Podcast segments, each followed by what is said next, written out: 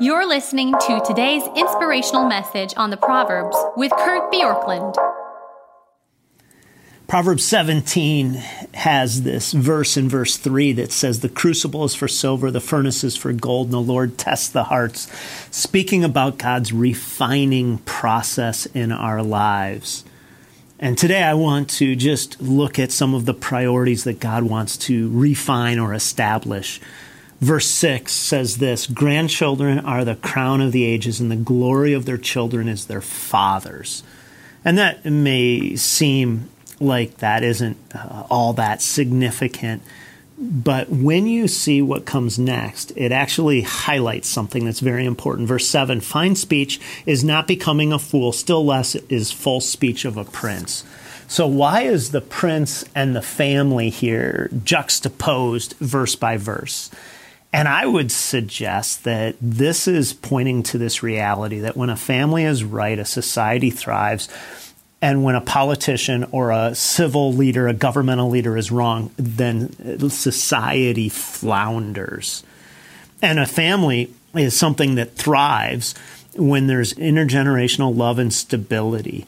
And so that is something that that is to be prioritized, not taken for granted, and to have societal leaders that are honest and forthright is also important. And, and how do we build these up? Verses 11 through 14. An evil man seeks only rebellion, and a cruel messenger will be sent against him. Let a man met of a she bear robbed of her cubs rather than a fool in his folly. If anyone returns evil for good, evil will not depart from his house, and the beginning of strife is like letting out water, so quit before a quarrel breaks out. And what this means is that families and societies are built by people in a sense. And if you and I rebel against authority, which is this idea of rebellion, verse 11, um, then there will be a harsh taskmaster to bring about correction. A cruel messenger will be sent against them.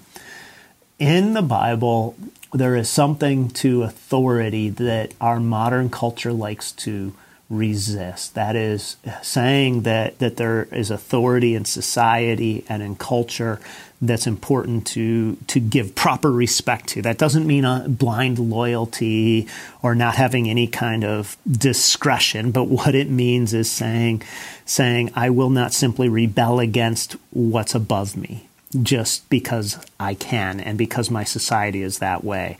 And then verse 12, let a man met a she bear robbed of her cubs, basically, rather than a fool in his folly. Um, foolishness is something that if you and I embrace, then it is worse ultimately than the fury of a mama bear, basically. Verse uh, 13 is the idea of returning evil for good, and the evil will continue. And then verse 14 deals with this stopping a quarrel before it begins, because if not, you will experience something um, negative because the evil will continue. And in a way, you, you, may hear this and say, this sounds more like karma than Christianity. And what I want you to see is that God has set in motion certain things where there is a cause and an effect, and that rebellion, foolishness, evil for good, quarreling, all disintegrate the family and disintegrate society. And so prioritize the family, um, the family unit, and prioritize integrity in civil leadership. And what we will see when we do that is that those priorities will lead to human flourishing. Now, you may say, well, how do I do that today where I am? Well, it certainly has an implication for how you vote. But more than that, it has an implication for saying that the building block of society is really um, one family by family, um, relationship by relationship, and that voting, as important as it is, will never overcome the disintegration that takes place when families aren't right. and so the Christian biblical understanding is to prioritize family and to vote with clarity.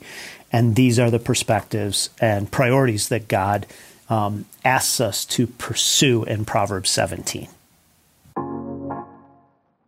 Thanks for joining us here today. There's a lot of great content to explore on Orchard Hill Plus and on the Orchard Hill main feed from the weekend. Have a great day.